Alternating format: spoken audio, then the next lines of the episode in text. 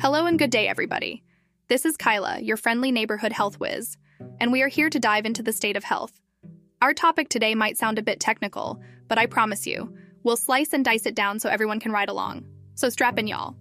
We're talking about dexamethasone versus surgery for something called chronic subdural hematoma.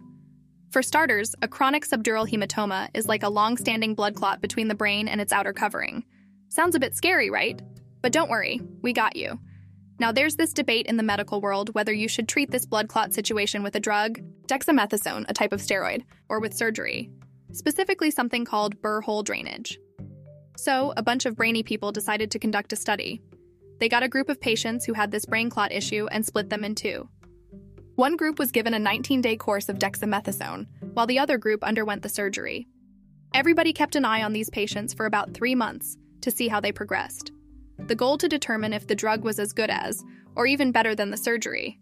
This was measured using things like the modified Rankin scale, basically a 0 to 6 scale where 0 means you're totally symptom free and 6 means, well, the worst death. The results, my friends, were a bit of a downer for Team Dexamethasone. The study had to be stopped early because the people on dexamethasone were not doing as well as the surgery group. In fact, nearly 60% of the dexamethasone group had complications, and over half of them needed additional surgery. So the conclusion was that the dexamethasone treatment didn't quite measure up to the surgery. It wasn't as effective, and it seemed to cause more problems down the line. There you have it, folks. As intense as it sounds, it's the reality of chronic subdural hematoma. But remember, that's why we have doctors and researchers always working their magic to figure out what's best for us. Stay tuned for our next episode, where we will continue to keep you updated on the newest medical news and research. And remember, our bodies are incredible machines, so let's take care of them.